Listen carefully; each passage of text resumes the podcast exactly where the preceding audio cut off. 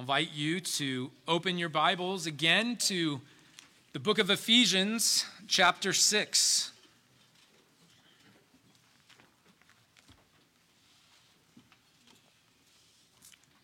We are in uh, that penultimate section of Ephesians, and really it's the last uh, part of Ephesians where Paul gives uh, instruction, or at least he gives exhortation. Here in Ephesians uh, chapter 6, 10 uh, through 18. And it's here in this last portion of Ephesians that we've been, or I've been attempting to have you see the, the heaven reality, the heavenly reality of the exalted Christ. In chapter 4, we were encouraged to know that Christ had ascended far above all the heavens that might and that he might fill all. And as that exalted Christ, as the exalted Christ, he sits above every ruler and authority every principality and power and world forces of this darkness. And he guarantees to us the victory through his life, death, and resurrection. By his ascension and the sending of his Spirit, especially upon his church, he has clothed us in himself.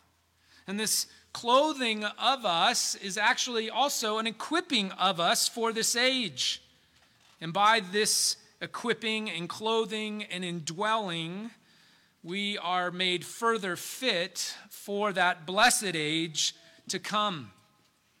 And so here Paul explains the extensive arrangement arrangements the Lord has made to protect his people against the enemy's attacks. Our loving God is aware of our frailty and is aware that we are made of dust which is why Matthew Henry says that the Christian armor is made to be worn. And there's no putting off our armor till we have done our warfare and finished our course. As one other theologian says in commenting about us, we are but animated dust. And so it's fitting for us to be cladded with such extensive and complete armor.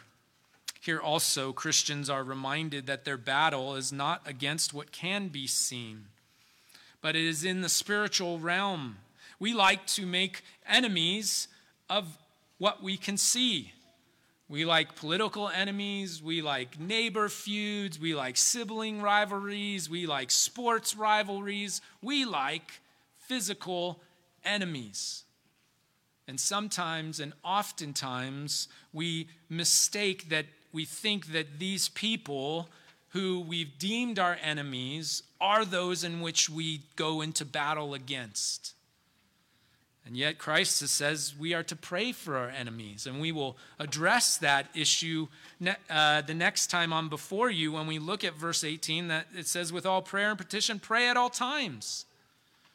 There are enemies to be prayed for, but there are also enemies to be withstood and to be resisted, and that these are the enemies, these are the enemies that uh, are spoken of.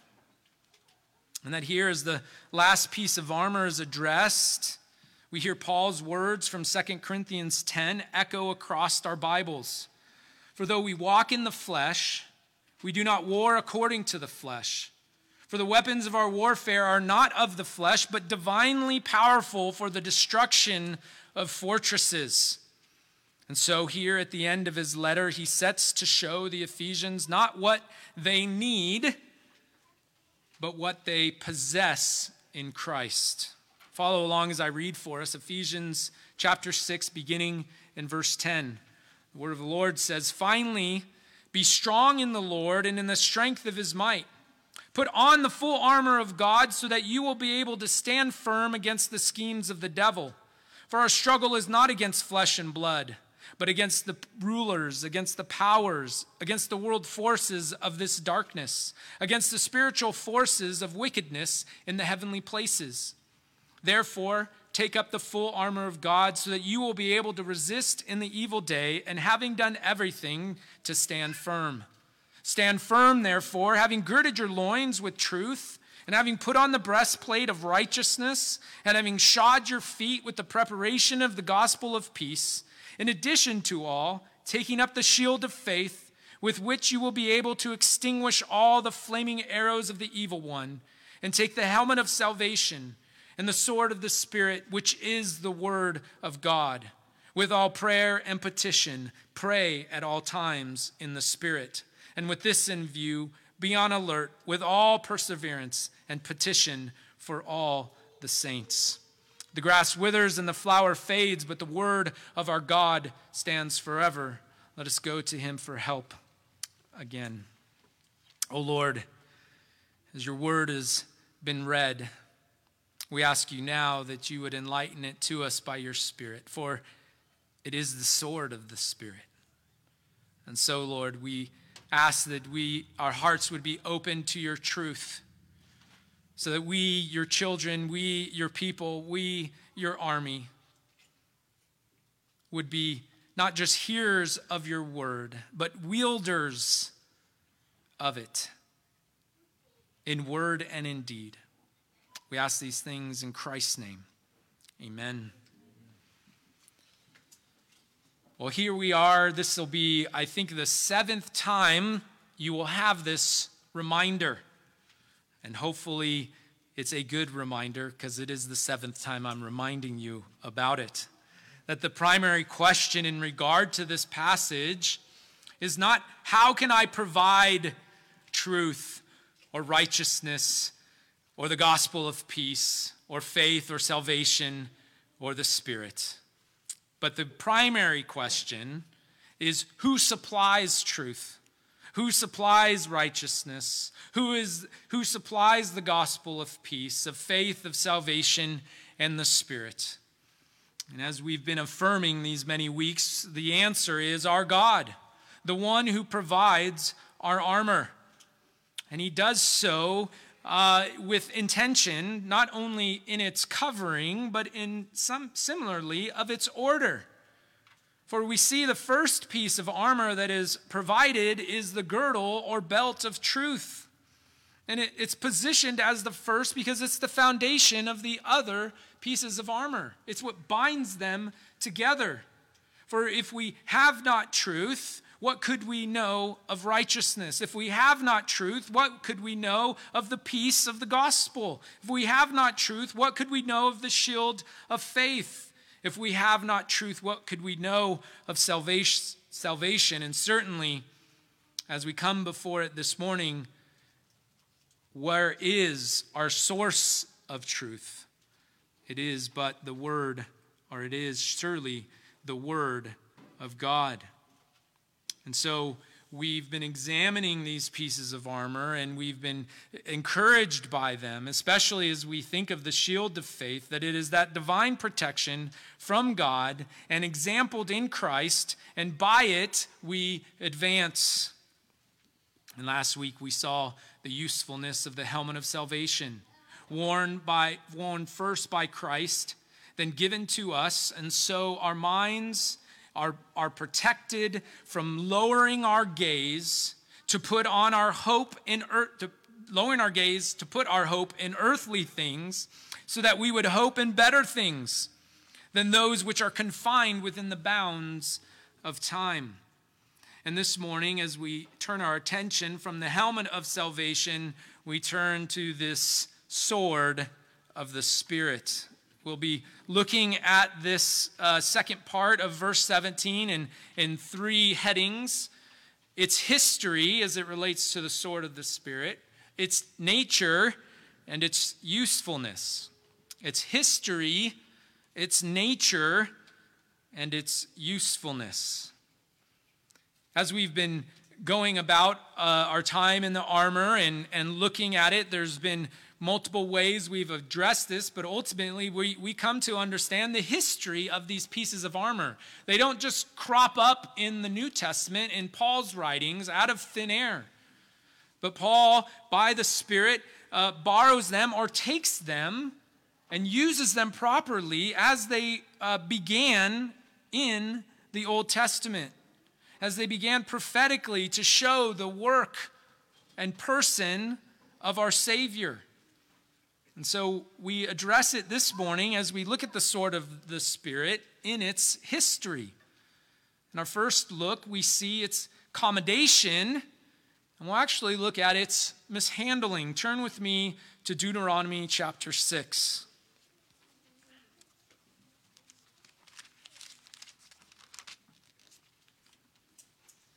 First, let's look at a commendation to the sword of the Spirit, which is the Word of God, beginning in verse 1. Now, this is the commandment, the statutes, and the judgments with the Lord your God, which the Lord your God has commanded me to teach you, that you might do them in the land where you are going over to possess it, so that you and your son and your grandson might fear the Lord your God, to keep all his statutes and his commandments, which I command you all the days of your life, and that your days may be prolonged. O Israel, you should listen and be careful to do it, that it may be well with you, and that you may multiply greatly, just as the Lord, the God of your fathers, has promised you in a land flowing with milk and honey. We won't fully unpack these first three verses, but it very seems should be very plain that there is a commendation to the commandments and statutes and judgments and previous promises that God gave the people of Israel. That they were to know them, that they were to hold them, and then they really were to use them and live in them. And so it's commending, the Lord is commending his word to them. And so we see in verse 10, there's actually a warning that we'll eventually see was not heeded. Verse 10 Then it shall come about when the Lord your God brings you into the land which he swore to your fathers, Abraham, Isaac, and Jacob, to give you, great and splendid cities which you did not build and houses full of all good things which you did not fill, and hewn cisterns which you did not dig, vineyards and olive trees which you did not plant, and you eat and are satisfied, then watch yourselves that you do not forget the Lord who brought you from the land of Egypt, out of the house of slavery. You shall fear only the Lord your God, and you shall worship him and swear by his name. You shall not follow other gods, any of the gods of the people who surround you. For the Lord your God in the midst of you is a jealous God. Otherwise, the anger of the Lord your God will be kindled against you, and he will wipe you off the face of the earth. We know the history of the people of Israel. We know they did not heed this warning. We know that chased after the gods of the Canaanites. They, ch- they set up other high places, and they were constantly uh, doing this and, and repenting and, and doing it again and repenting.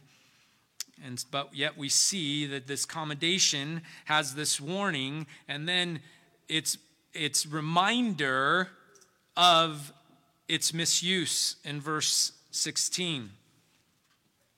You shall not put the Lord your God to the test as you tested him at Massah. Massah was uh, the place of grumbling of the Israelites for lack of water. I don't know if you remember the, uh, the travel out of Egypt of the people of Israel, but they get out of Egypt. They're delivered by God's mighty hand. They cross the Red Sea, and you would think there would be rejoicing, and there certainly was for a time, but then they looked around to see what they could see, and they saw no water.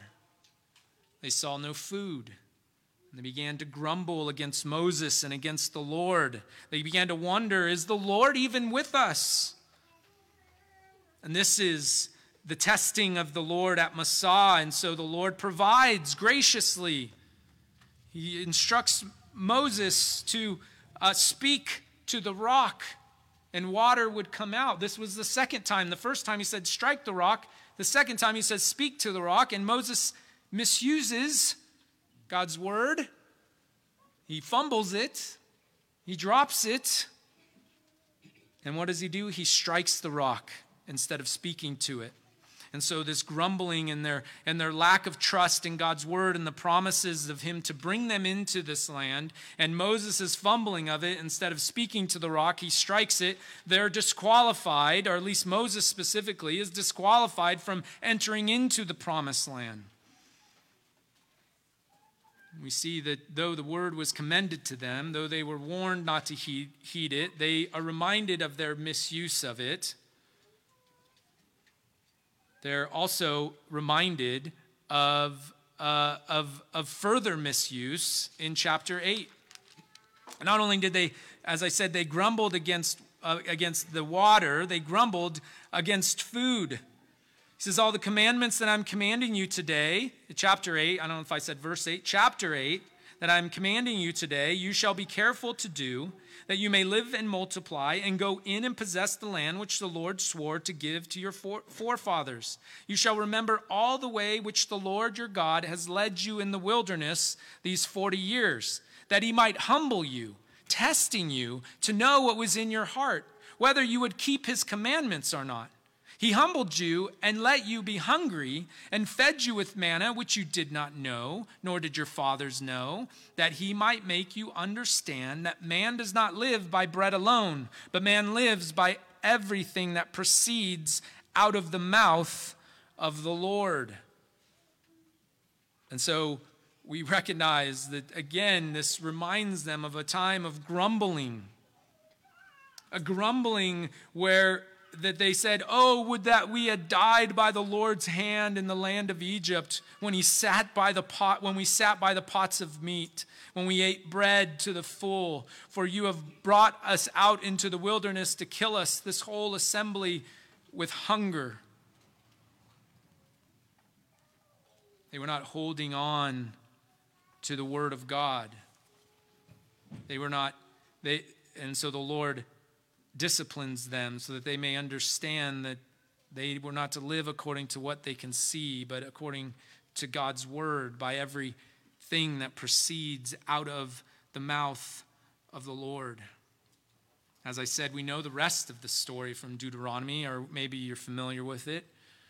If not, spoiler alert, they go after other false gods. They forget God's promises. They don't hold themselves to his word. They are unfaithful to the Lord. And they eventually are sent away into exile, both the northern and southern kingdom.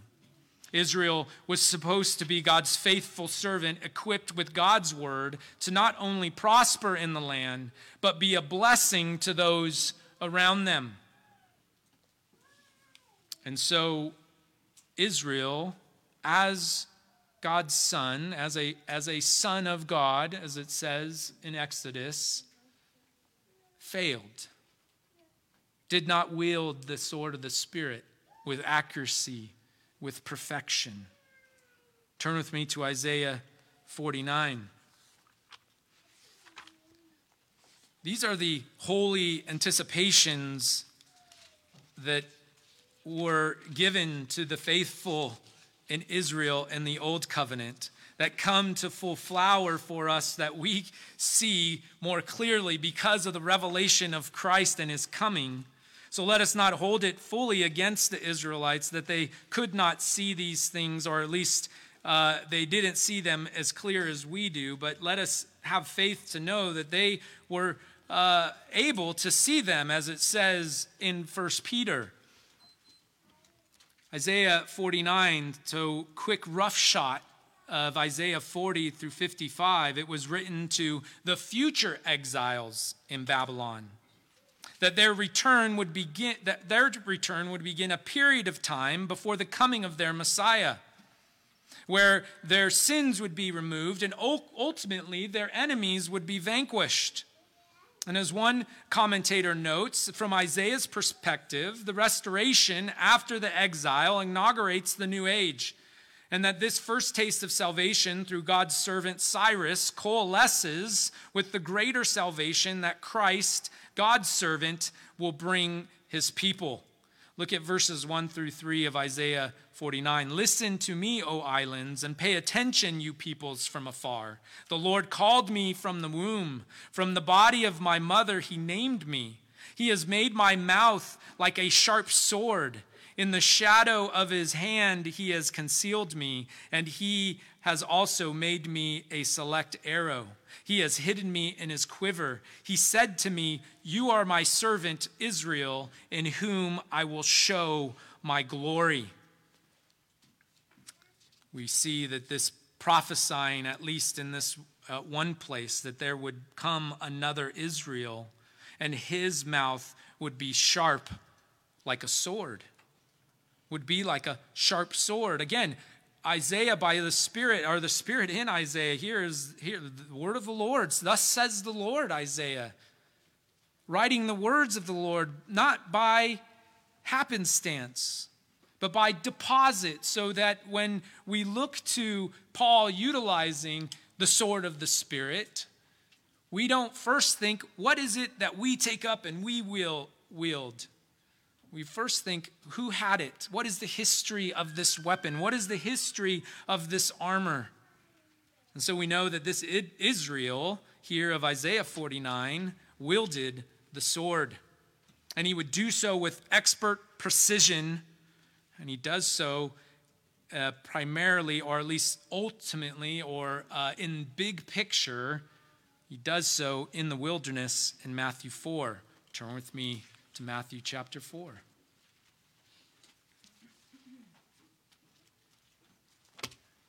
Hopefully, you were ready for a history lesson this morning.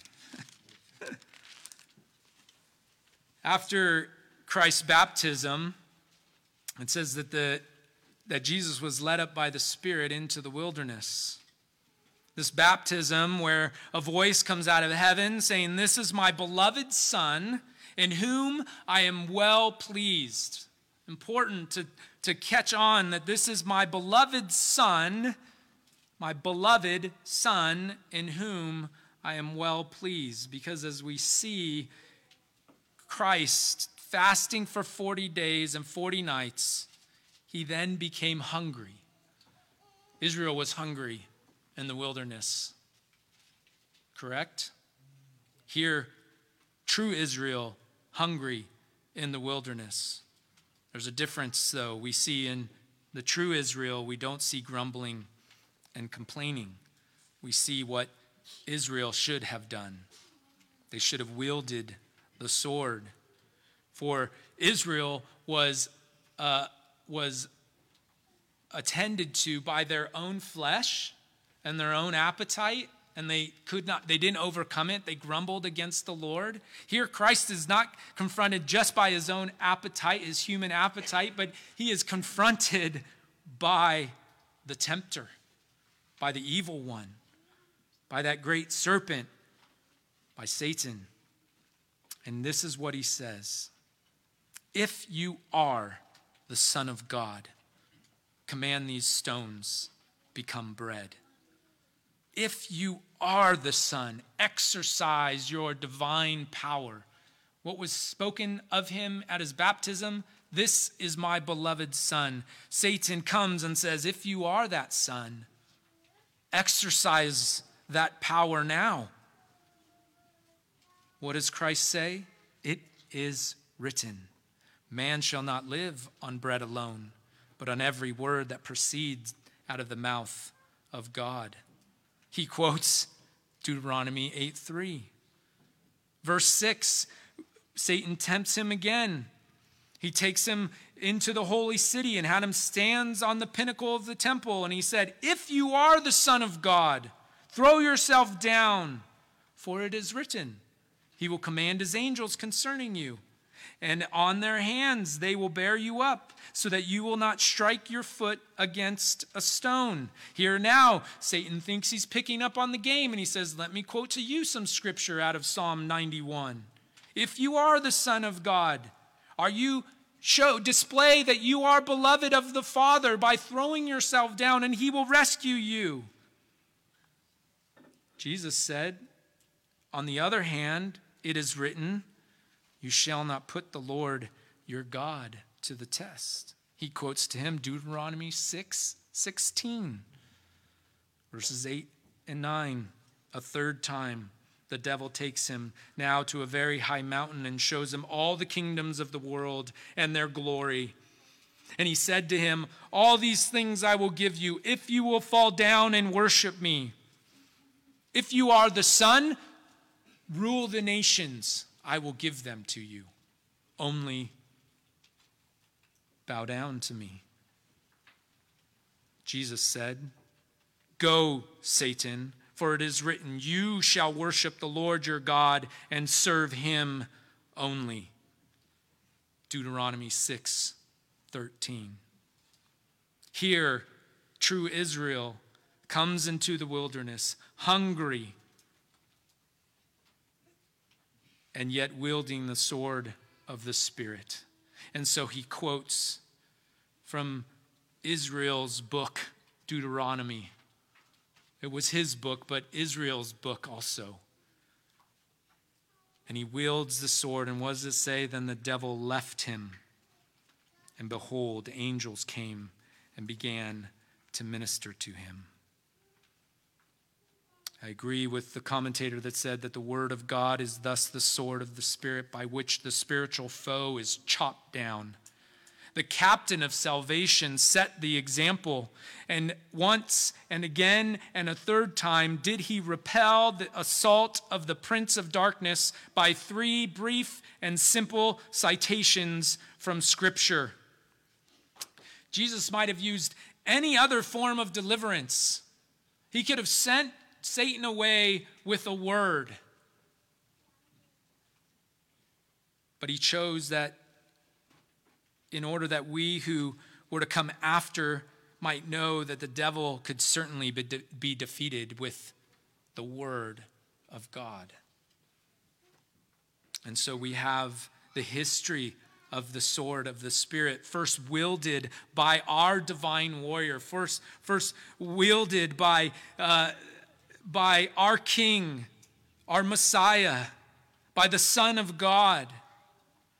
And so when uh, Paul tells us and exhorts us that we are to uh, take up the sword of the Spirit, connected to the take of the helmet and the sword of the Spirit. Take the sword of the Spirit, which is the Word of God we recognize that he does so not in a vacuum, vacuum, but he does so with the foundation that it is ours in Christ for what Christ has. He has blessed us with every spiritual blessing, Ephesians 1. And so it's with this knowledge that uh, of its history that now as we look at its nature, we may come to eventually come to understand its usefulness to us. It's kind of like uh, when you first learn to use a firearm. There's oftentimes a lesson of its capabilities, sometimes of its history, why it looks like this, and how it was improved from previous models. And only after a number of lessons, if your instructor is Sergeant Hamblin, will he let you touch it and fire it. Because he knows if he just hands it to you, you're just going to spin that thing over your head and Yosemite Sam it. So it's important for us to understand its history so that when we look now at its nature that it provides to us the platform by which we can speak of its usefulness. So its nature. It says that it is the sword of the spirit, the word of God. Here we can observe, at the very least, we can observe the missions of the Godhead. It is the Word that comes from the Father. So the Word of God, God is normally used by Paul and equivocates God with Christ, but he, he normally uses God as a, a shorthand for the Father so it's the word of God or the word that comes from the Father. And we recognize and we know that in 2 Timothy 3, all scripture is inspired by God and profitable for teaching, for reproof, for correction, for training in righteousness, so that the man of God may be adequate, equipped for every good work. So it is the word that comes from the Father. It is the word that assumes our nature. It is also the word that assumes our nature and further reveals God to us. We know, or many of us know, John chapter 1. In the beginning was the Word, and the Word was with God, and the Word was God. He was in the beginning with God. Verse 14, and the Word became flesh and dwelt among us, and we saw his glory, glory as, the, as of the only begotten from the Father, full of grace and truth. We have the Word that comes from the Father the Word of God, the Word that assumes our nature and further reveals God to us, the Word. And then we have its the word that is also given the word. Hebrews 1 1 and 2. God, after he spoke long ago to the fathers in the prophets in many portions and in many ways, in these last days has spoken to us in his Son. So we have Father and Son both connected to the Word of God, and it is the Word that was given by the Spirit. 2 Peter 1, verse 20. But know this first of all, that no prophecy of Scripture is a matter of one's own interpretation. For no prophecy was ever made by an act of human will, but men moved by the Holy Spirit spoke from God. We see just a, a drop, a pin drop of the missions of the Godhead. That we can, even from this, see their eternal relations. It is the God, it is the Father who begets, it is the Son who is begotten, and is the, it is the Spirit who eternally proceeds from the Father and the Son. And here, connected, the, the, the sword of the Spirit, which is the Word of God.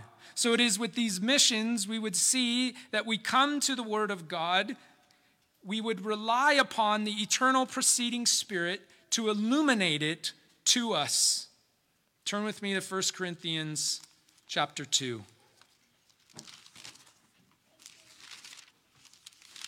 We're trying to grasp something of the nature of the sword of the Spirit, the Word of God. And I hope we're seeing that it is of Trinitarian revelation, it is of the Godhead revelation. 1 Corinthians chapter 2, beginning in verse 10. For to us God revealed them through the Spirit, for the Spirit searches all things, even the depths of God. For who among men knows the thoughts of a man except the Spirit of the man which is in him? Even so, the thoughts of God no one knows except the Spirit of God. Now we have received not the Spirit of the world, but the Spirit who is from God, so that we may know the things freely given to us by God, which things we also speak, not in words taught by human wisdom, but in those taught by the Spirit, combining spiritual thoughts with spiritual words. So when we come to the Scriptures, when we come to the sword of the Spirit, the Word of God. That one, we would come with an understanding we hear from the Godhead, and that we come with an understanding of a reliance upon um, appropriately the Spirit of God to illuminate it to us, so that we would hear the voice of God consistently throughout it, beginning to end. We would not attempt to chop off half our Bibles because the God of the Old Testament sure seems like an angry God, but the God of the New Testament, man, I really like him. He's a lot nicer. It's the same God, it's the same voice, it's the same message.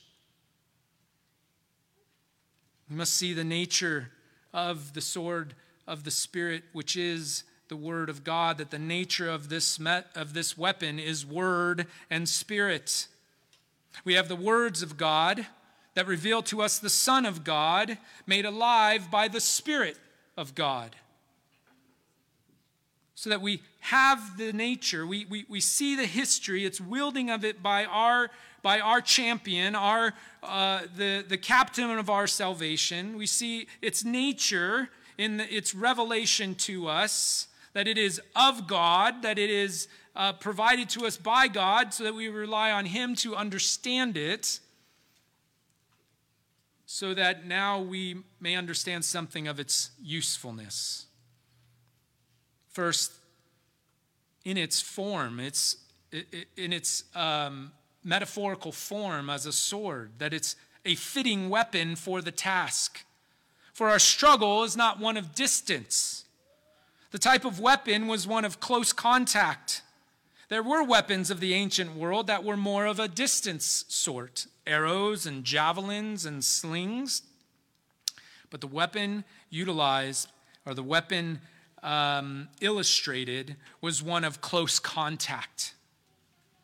That is our fight and defense against spiritual enemies, is one compared to the one to one, face to face type. A lot of people get on the internet, get on their phones, and get on social media, and they're at war with somebody. And they're lobbing their distance jabs at other people. They think they're, they're, they're fighting the good fight. But we must first recognize that this sword is one of close encounter. This is one done in the most intimate moments. This is one done one to one, face to face. Iain de Duguid says that the final part of the armor of God is not a high tech, long range weapon, but an old fashioned, down and dirty short sword. This means that if we are going to defeat, defeat, our temptations and seek to live fruitful, holy lives, then we need to get up close and personal and set to work with the sword of the Spirit. Like ancient warfare, the struggle for sanctification is a fierce, messy, and intensely personal affair. An intensely personal affair. Let's look at in closing, as we think of its usefulness and get a little bit more direct, that tome to the Word of God in Psalm 119. I'll be reading it from beginning to end. Some people, some people know their Bibles. Let's look beginning in verse 33. First, in order to wield this sword effectively, we must first be wounded by it. It is a two edged sword. Teach me, O Lord, the way of your statutes, and I shall observe it to the end. Give me understanding that I may observe your law and keep it with all my heart. Make me walk in the path of your commandments, for I delight in it. Consider these just these couple of verses or these uh, this this triplet of verses. It's it's all throughout psalm 119 these uh, these lofty statements of of uh, the psalmist's desire to obey god and his commandments. So let us recognize that 33 through 35 leads to 39 through 41 look at 39 turn away my reproach which i dread reproach, turn away my disobedience, turn away my not, not obeying your commandments, not following your law, not loving it with my heart. Turn away my reproach, which I dread, for your ordinances are good. Behold, I long for your precepts. Revive me through your righteousness. May your loving kindness also come to me, O Lord, your salvation according to your word. First in order to wield this sword effectively, we must first be wounded by it. We must read God's word and be cut, be cut to the heart to know that we do not live up to the righteousness of God. We cannot earn our salvation from a holy and righteous judge. We fall terribly short. Matter of fact, we're condemned by our first parent in it. Hebrews 4, after describing the Word of God as sharper than a two edged sword, able to divide joint and marrow, body and soul, the writer reminds us of our advocate. Very interesting. After saying, This is a sharp two edged sword, it's going to cut deep. Then in verse 14 of Hebrews 4, therefore, since we have a great high priest who has passed through the heavens, Jesus the Son of God, let us hold fast our confession. For we do not have a high priest who cannot sympathize with our weaknesses, but one who has been tempted in all things as we are, yet without sin. Therefore, let us draw near with confidence to the throne of grace so that we may receive mercy and find grace to help in time of need. First, in order to wield this sword effectively, we must first be wounded by it. Then the sword will be an answer to us in our time of testing. Look at Psalm 119, verse 43. And do not take the word of truth utterly out of my mouth, for I wait for your ordinances. So I will keep your law continually forever and ever. And I will walk in liberty, and I will seek your precepts. I will also speak of your testimony before kings, and shall not be ashamed. I shall delight in your commandments, which, which I love. He, he says that it is to be a comfort in time of testing. Excuse me, it will be an answer in time of testing, that he, that he will speak your testimonies before kings and shall not be ashamed. We may not stand before kings or governors, city council, maybe local magistrates if you drive too fast. But we'll stand before our neighbors, before our unbelieving family members, We'll speak to our unbelieving children. Let the word of God, let the sword of the Spirit be an answer in these times of testing. It's, it's an understanding that uh, we see that there is a reproach that can be brought upon us. And it's him who reproaches is that if you are a child of the king, right? The question is, is that if you are this king, maybe you're, you're, you're speaking of things and, and they, they know of you. Your children know your failings. Your neighbor may know of, of how you slipped in the front yard or through the front door or in the backyard and gave your children a little what for with your tongue. Maybe you sped too fast. Maybe there's other ways in which you've displayed that you are a sinner before an unbelieving world. And you fall under a potential reproach. If you are a child of the king, how could you act this way? Certainly, we should be penitent or repentant of those things, but consider that great allegory, Pilgrim's Progress, and Christian's battle with Apollyon. Apollyon says, You have already been unfaithful in your service to him. So why do you think that you will receive his wages? Christian answers, in what, O Apollyon, in what, O Apollyon, have I been unfaithful to him? And then Apollyon recounts to him all his failures and all his faltering in, this, in, the, in the story thus far. And Christian replies, All this is true, and much more which you have left out. But the king whom I serve and honor is merciful and ready to forgive.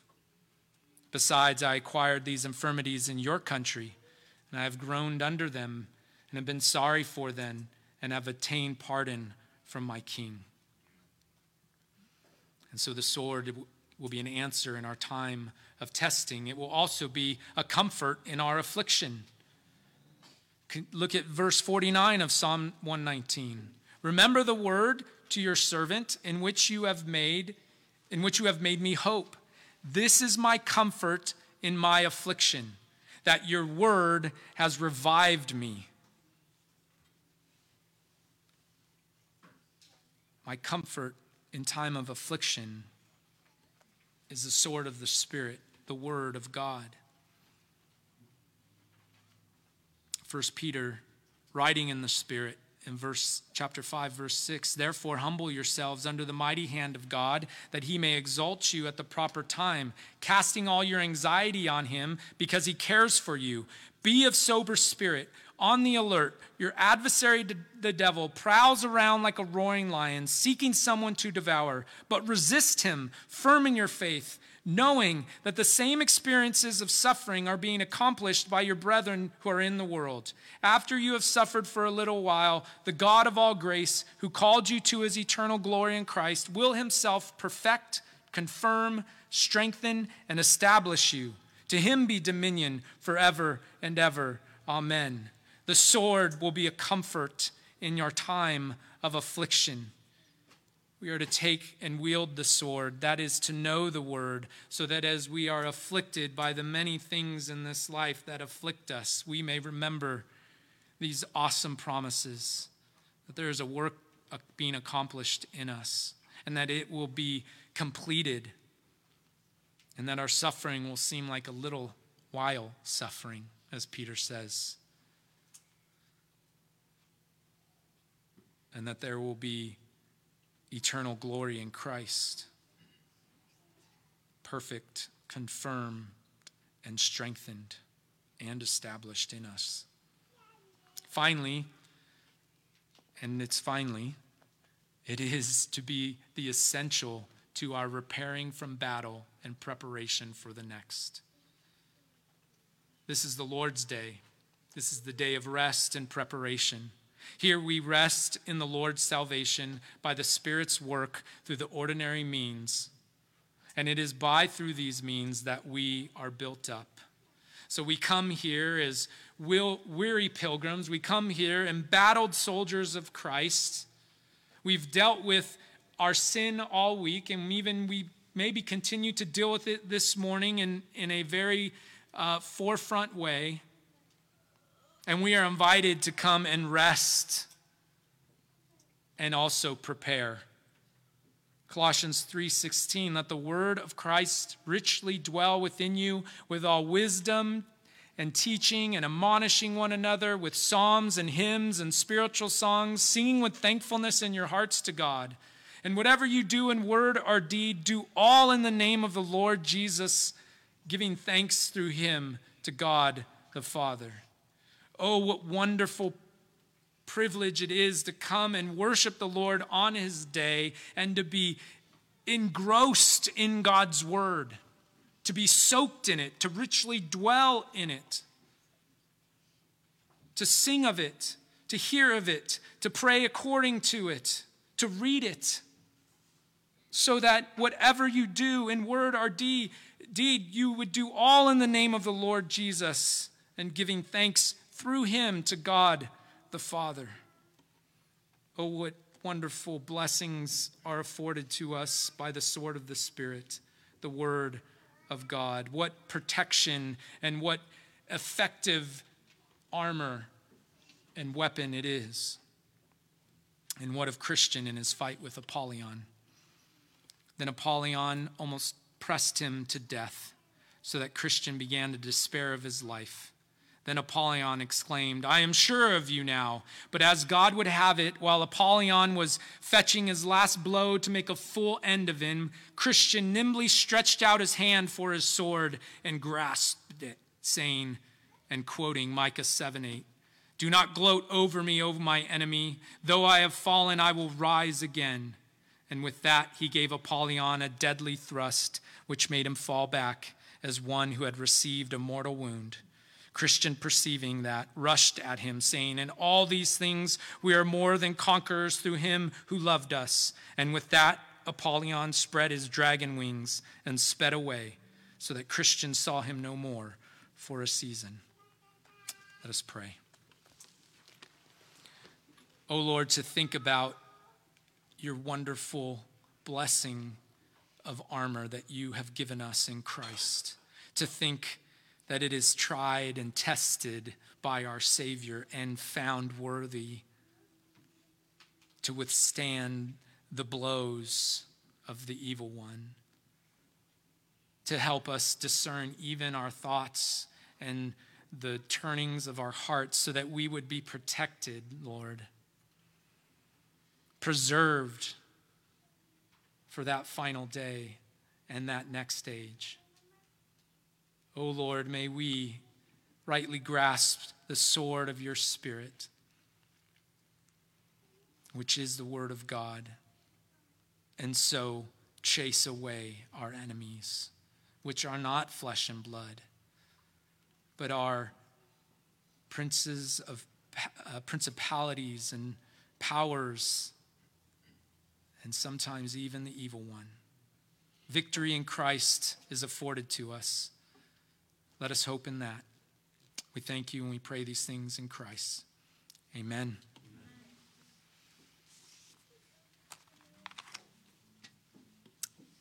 On these mornings where we don't have the Lord's Supper, I always have to check my order of worship.